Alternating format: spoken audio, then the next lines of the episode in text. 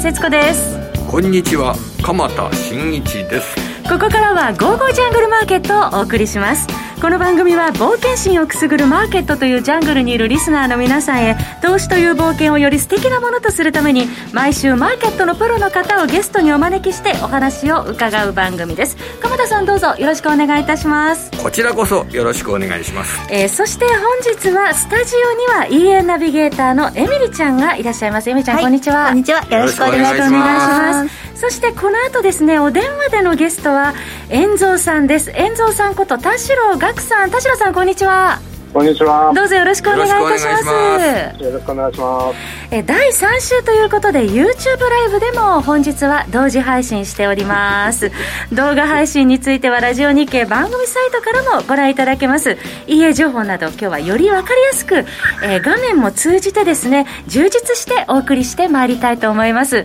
それでは早速進めてまいりましょう。この番組は投資家の英知を全ての人に投資コンテンツ e コマースを運営する「ゴゴジャン」の提供でお送りします。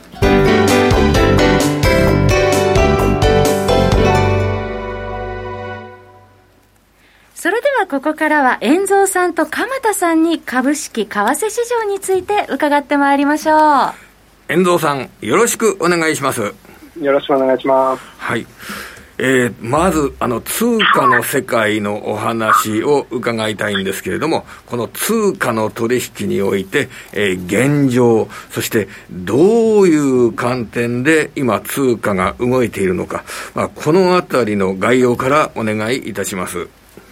はい、えっ、ー、と、やはり通貨を見る上で一番重要なのって金利だと思うんですよね。はい。でまあ、金利が動くときにやっぱり通貨も大きく動くんで、これ、大昔、1980年とか90年代ってまだまだ金利がやっぱり7%とか10%あったんで、はい、為替の動きも大きかったんですが、まあ、今、どこも先進国が0%まで金利がへばりついちゃって、なかなかそれで動きづらくなってきたところで、いよいよその金融政策が、えー、少しずついろいろなところから、えーまあ、出口にすごいあの緩和して去年から緩和してたわけなんですが出口に向かう動きが少しずつ出てきたのかなという感じがします。はい。でまあ、はい、アメリカが一番もちろん重要なわけなんですけど、えー、アメリカはむしろ昨日パウエル FRB 議長が議会証言したように結局、まあえーと、雇用と物価を見ながら、うん、斬新的に金融政策を動かすということで、まあ、具体的なこと何も言わなかったんですよね。はい、ですから、ちょっと前まではあの CPI が上がることによって、えー、アメリカの出口戦略、出口に向かう動きが、えー、高まるのではないかということでドル高になったんですがまたちょっとそれを打ち消すような、えー、パウエルさんのことをやってやっぱりあの完全に雇用の状況が良くなるまでは、えー、パウエルさんとしてはこういうようなのらりくらりとしたことを繰り返しながら緩和を緩和を、まあ、少しずつは、えっと、減らしていくんでしょうけど、あのー、マーケットにあまりインパクトを与えないようにしようとしてるんじゃないかなっていう感じが出てきてますよね。はいあのこれ、パウエル FRB 議長の考え方というのが、ちょっと他の FOMC のメンバーと違ってるっていうような、そういう疑いですとか、そういったものはありませんかね、このマーケットには。はい、それあの前回のドットはい、ドットチャートですごくばらつきが出たことによってそれが疑われてたんですが、まあ、基本的にはあの FRB の伝統としては議長の提案にみんなが、えー、賛同するという形をとっててまだそれは崩れてないと思います、はい、あとパウエルさん自身が、えー、イエレンさんと非常に仲がいいし、まあ、イエレンさんパウエルラインで進めてるのは高圧経済。あのー、金融緩和を進めるとともに財政拡大をしながら、えー、まああのー、マイノリティの人たちの雇用をあのなんとかこう引き上げるっていうのが今の、まあ、民主党政権ですのでね、あのー、目標なんでパウエルさんやっぱりその流れに沿ってやってるんじゃないかなっていうふうには思いますね。まあ、ただ、各地区連銀総裁はそれぞれの地区の状況に応じて勝手なことを言うんで、まあ、それはそれでまだ、えっと、FMC の内内部がそんなに大きく割れてるという感じではなくて、まあ、まだ、えっと、許容な範囲かなというふうに僕は思ってるんですけど。はい、わかりました。で、今のお話にあった部分で、えー、ぜひ遠蔵さんに、本当基本的な部分で申し訳ないんですけれども、あの、伺いたいんですが、ドットチャートというのは、現時点での見通しですよね。で、はい、それは、本当に実現するものなんでしょうかね。実現したっていう経緯は今まであるんでしょうかね。この予想通り、2年後は、ちゃんと、この、ドットチャートの予想通りになったっていうふうに、ね、考えるのが、ちょっと経済って生き物なんで、それで時代も変わってくると、なんかそういう見方ってすごく難しくなってくるような感じがするんですが、いかがですかね、これは。まあ、おっしゃるように、2年先どうなってるっていうのは、はっきり言って分かんないですよね。うん、ですから、あくまであれは、その、FF 金利を2年後にどこら辺にいるかっていうことを、今の時点で、こう、予想するだけの話なんで、言ってみれば、まあ、相場予想するのとあんまり変わらないんで、はい、あの、まあ、それをあくまで当局者がやってるっていうことですごく、あの、なんか、あの、権威のあるようなものに皆さん思われてると思うんですけど、まあ、まあ、マーケットの雰囲気はそれで動いたりするんですけど、あれが当たるとか、あれが権威があるとか、そういうことでは全然ないと思うんですよ。あ、なんか今の遠蔵さんの言葉っていうのは、ものすごくなんか本質を捉えてるお言葉じゃないのかなと、私今思ったんですけれどもね、それ。ありがとうございます。はい、さて、そういった状況の中で、実践的な FX トレードというような形で、どんなことを心がけながら、これから、えー、相場に挑んでいけばいいんでしょうかね。あのー、例えば、今回、アメリカの10年債利回りが1.25%まで落ちましたよね。えで金利をもしかしたらそのドットチャートの通り言うのであれば1年後、2年後に上げるかもしれないのになんで長期金利がそんなに落ちるんだって話になりますよね。はい、まあ、もちろんあの短期金利と長期金利が別々の動きをするってことは、まあ、過去もたびたびあったんですが、うん、まあ、やはりちょっとあのーここまで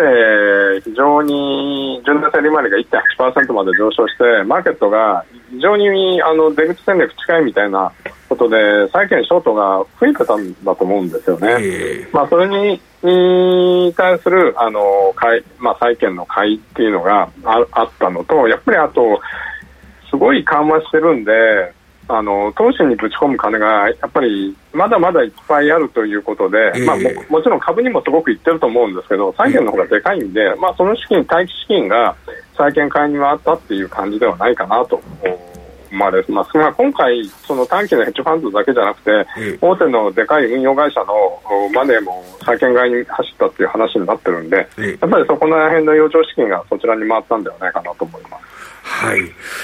はい、はい、どうぞどうぞ、続けてください。ただ、あの、やっぱり、僕はパウエルさん、のらりくらりの作戦でいくと思うんで、ええー、と、ドルの動きっていうのは、あの、やっぱりレンジになってしまっ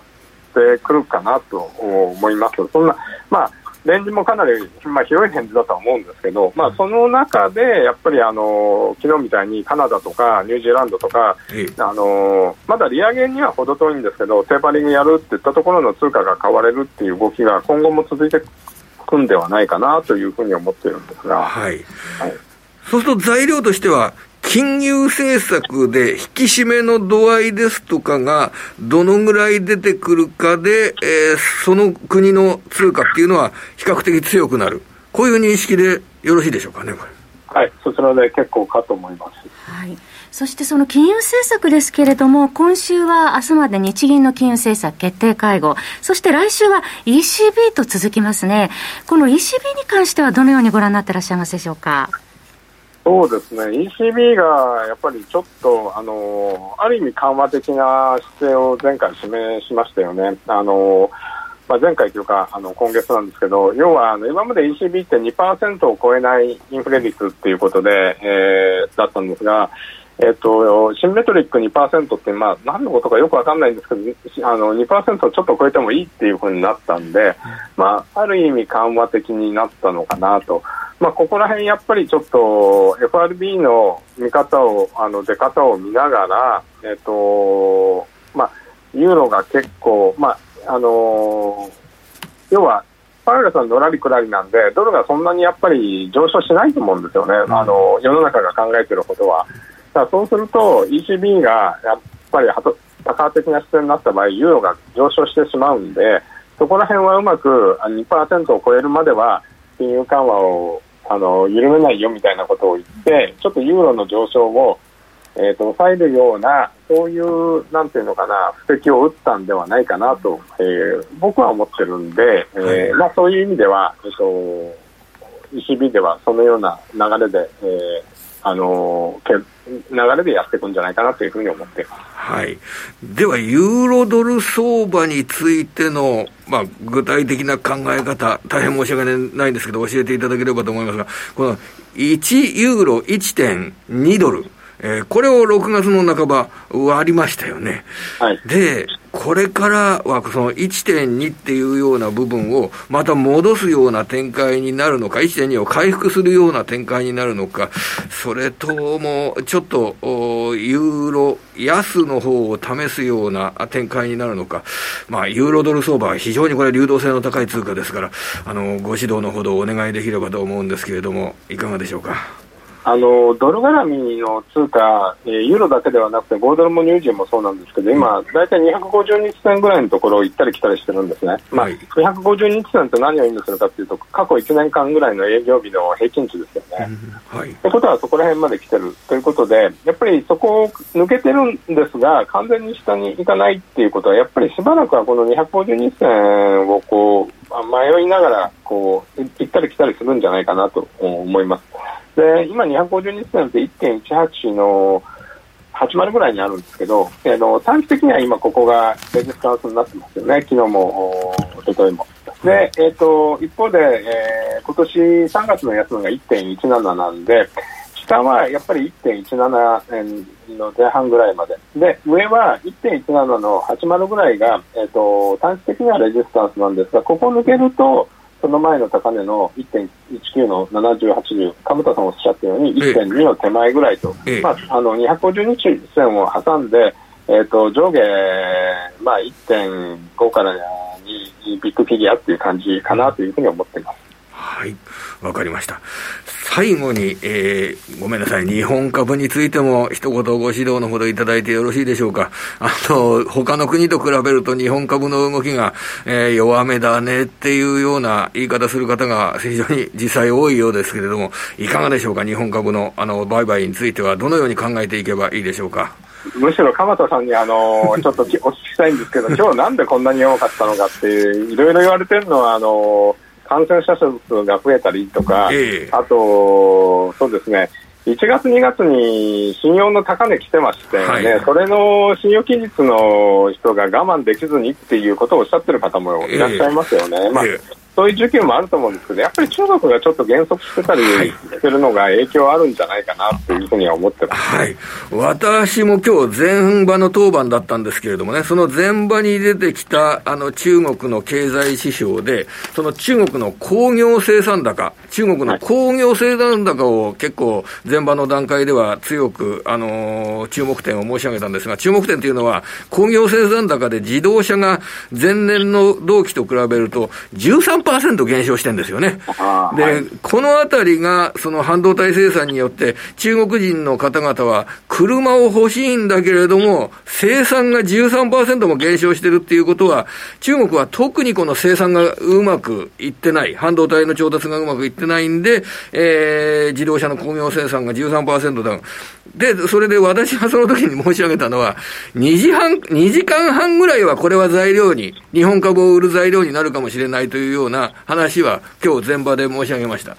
なぜかっていうと、2時間半っていうのは、これから先そんなにもう大引かないというふうに、自分自身は、あの、考えてるんですよ。それはなぜかっていうと、4、6月期の決算が出てきて、今、あの、半導体関係の調達というのは、結構自動車会社は、あ回復していく傾向にある。昨日6474の藤越が決算を発表したんですけれども、えー、これから年末にかけては自動車生産は順次上がっていくだろうっていう話をしてるんですね。そういう実業界の人のコメントなどを捉えると、いつまでも半導体生産が、半導体調達がうまくいかなくて自動車生産に支障が出るというような展開は、えー、今が一番、6月が一番悪い時期なんじゃないのかなというふうに考えてるんですけどね、これ。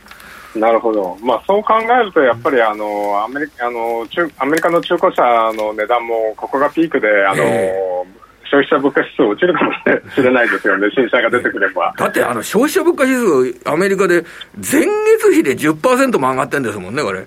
すごいですよね。だって100万円が110万円に1か月経ったらなったってことですよね。で、えー、ちょっと、上げすぎですよね、これ短期的には。そんなふうに思えるんですよね。えー、うん。わかりました。さて、ここまで、遠蔵さんにお話を伺っておりますが、ここでゴゴジャンからのお知らせがあります。ゴゴジャン投資サロンでは、遠蔵さんのメルマガサービスを展開中です。その名も、遠蔵リアルトップトレーディング、好評配信中ですが、もう皆様もご存知でいらっしゃると思いますが、改めて、遠蔵さんからどのようなメルマガの内容なのかというところも伺ってもよろしいでしょうか。はい、お時間いただいてありがとうございます。はいまああの先ほど鎌田さんとお話したように僕あの株なんかもやってますので、はい、えー、先物の話とかオプションの話を交えながら、えー、為替、えー、為替に関しては他との差別化という意味ではちょっとオプションの情報なんかもたくさん出していまして今ちょっとオプションの時給によって、えー、動きが出てる通貨もあるんで、まあ、そこら辺のことを具体的に話しながら自分のやってるトレード、まあ、あの自分がポジション作ったらすぐにあのメールで配信しますのでそこら辺あのああ、エンドやられてるじゃないか、逆やろうとか、そこら辺も参考にしていただければなと思います。もうね、リアルタイムの情報を余すところなくお届けしてくださっています。この遠蔵さんのリアルトップトレーディング、月額4500円で提供しております。この他、ゴゴジャンでは、えー、株式、FX、暗号通貨などのメルマガがラインナップされております。ご興味のある方は、番組ホームページ右側のゴゴジャン、投資サロンのバナーをクリックしてください。遠蔵さん、ここまでどうもありがとうございました。ありがとうございました。ありがとうございました。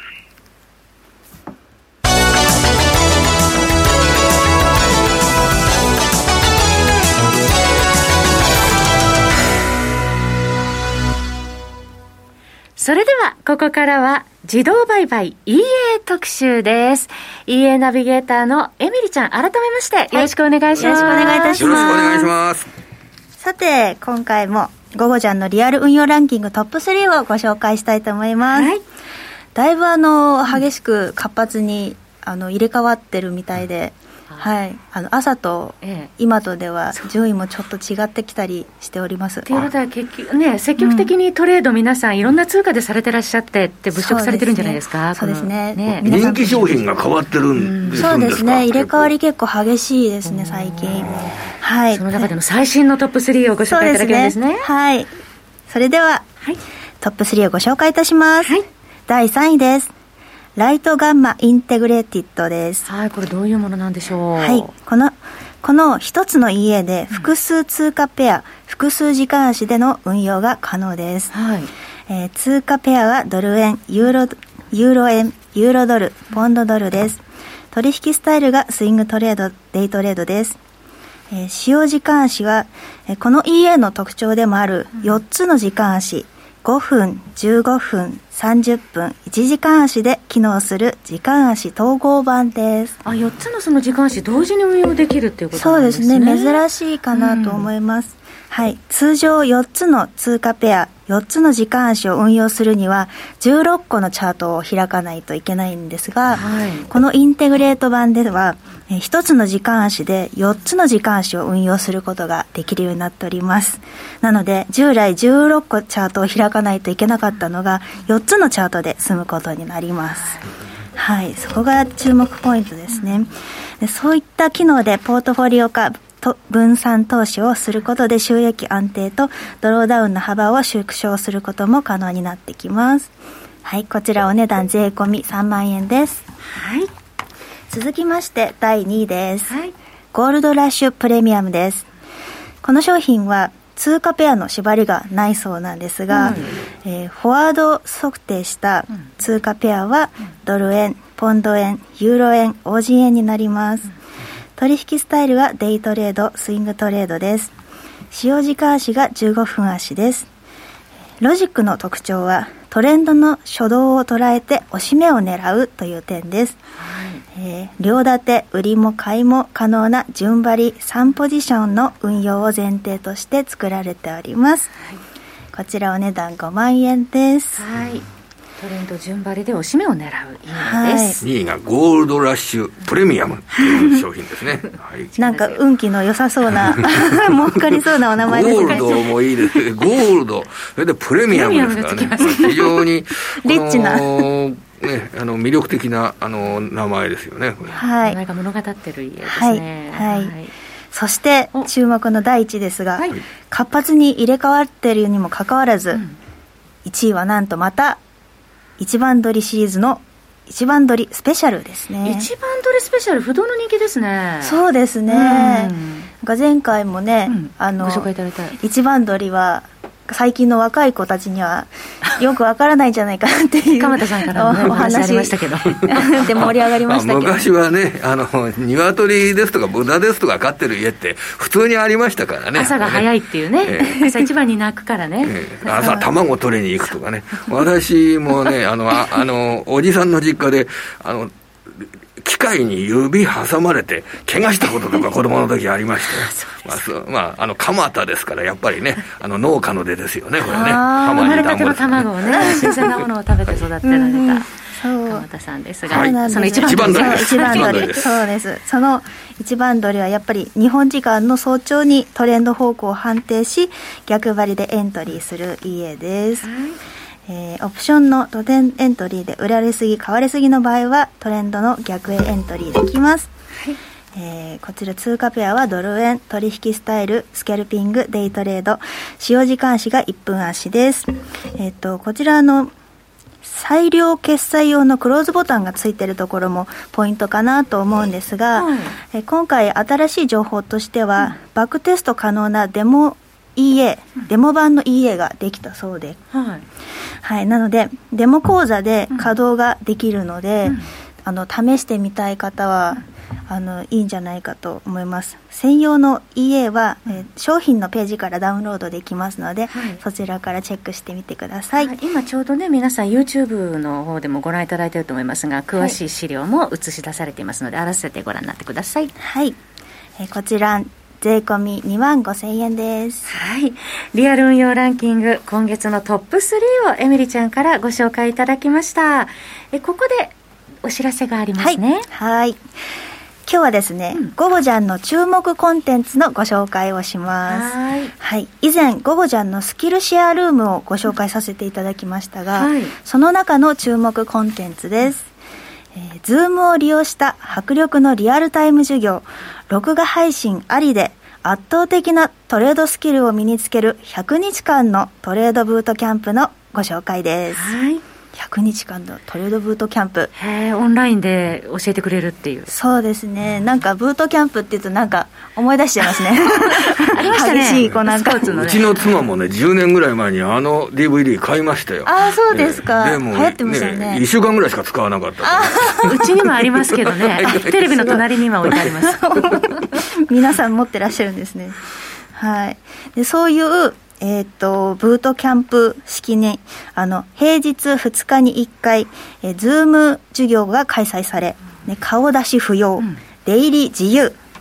ね、ディスコードコミュニティで、いつでも情報交換や質問が可能です。あいつ自分の都合に合わせて参加もできるということなんですね。すね便利ですね。やっぱりあの、うん、顔出しちょっとするのに準備とかも必要ですし。ちょっと嫌だなって方もいらっしゃるそうですね、それなしで自由出入り自由っていうのはいいかなと思います、うん、使い勝手がいい。はい。そしてその100日間のブートキャンプであなたが手に入れられるものは王道のトレード手法です。例えばどういうものでしょうか？はい。その1プレイスアクショントレード手法です、うん、その2マルチタイムフレーム移動平均手法ですその3、通貨相関トレード手法です。はい。トレード仲間が欲しいという方や、あの一からトレードを学びたいなという方に最適なレッスン式のコースとなっております。今ご紹介いただいている手法を見てると、まあ、はい、チャートなどの、ね、移動平均などの解説などもしてくれそうですしね。そうですね、えー、各通貨の特徴なども教えていただけそうですね、うそうですね、はい、いやトレード仲間って欲しいですよね。欲しいですよね、うん、孤独の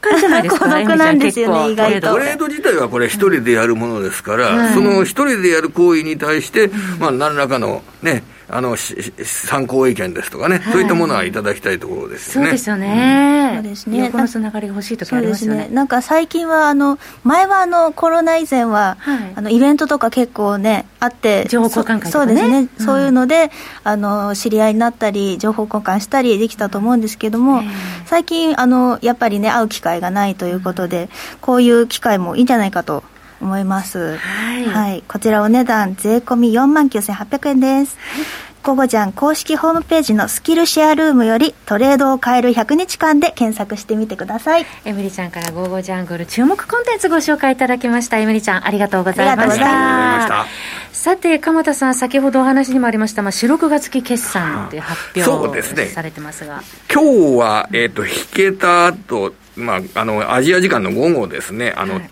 台湾の TSMC という世界最大の半導体受託生産メーカーから決算発表が行われまして、はい、で、7、9月期の売上高見通しがアメリカドルで146から149億ドルというレンジで、えー、予想が発表されました。はい、で、4、6月期の実績が132億ドルなので、うん、まあ、あのー、7、9月期の見通しは、えー、加減で大体4、6月期と比べると10%ぐらい増えるというような、そういう見通し。で、1年前の4、6月期と比べると、はい、失礼、1年前の7、9月期と比べると、えー、加減で、まあ、前年比で20%ぐらい増えると。いうような、そういった見通しが立てられております。まあ、これね、あの、特に前四半期との比較で7、9月期が、まあ、10%増えるというような水準になって、これが、まあ、あの、半導体関連株というよりも、むしろ、その半導体の供給量が7、9月期に4、6月期と比べて10%増えるっていうことを受けて、あの、自動車株ですとかね、機械株ですとか、これまで半導体の調達が、えー、うまくいかなかった、そのために生産が抑制されているような企業に対して、この TSMC の7、9月期のあの売上高見通しが前向きな評価を得るのかどうか、はい、ここが注目されますよね。ね。TSMC の半導体がたくさん供給されるというようなことが認識されると、えー、今の自動車業界の生産調整ですとかっていったものに対する警戒感が薄れるわけですからね、はい、今日の、まあ、アメリカの市場における、まあ、加工組み立て産業の、えー、株価の動きがちょっと注目されてくると思います。はい。今後の決算も、アメリカでもね、決算が続々と出てまいりますからね、ね。まあ、今週は金融機関の決算発表などがね、はい、山場を迎えてというような形になりますけどね。はい計算見ながらのトレードになりまあ、1年前の4、6月期が非常に低い水準なんで、前年同期と比べると大幅な増収増益になるというようなことは、まあ、一般のメーカーですとね、あのそれは確実さ確実される状況なんですけどね。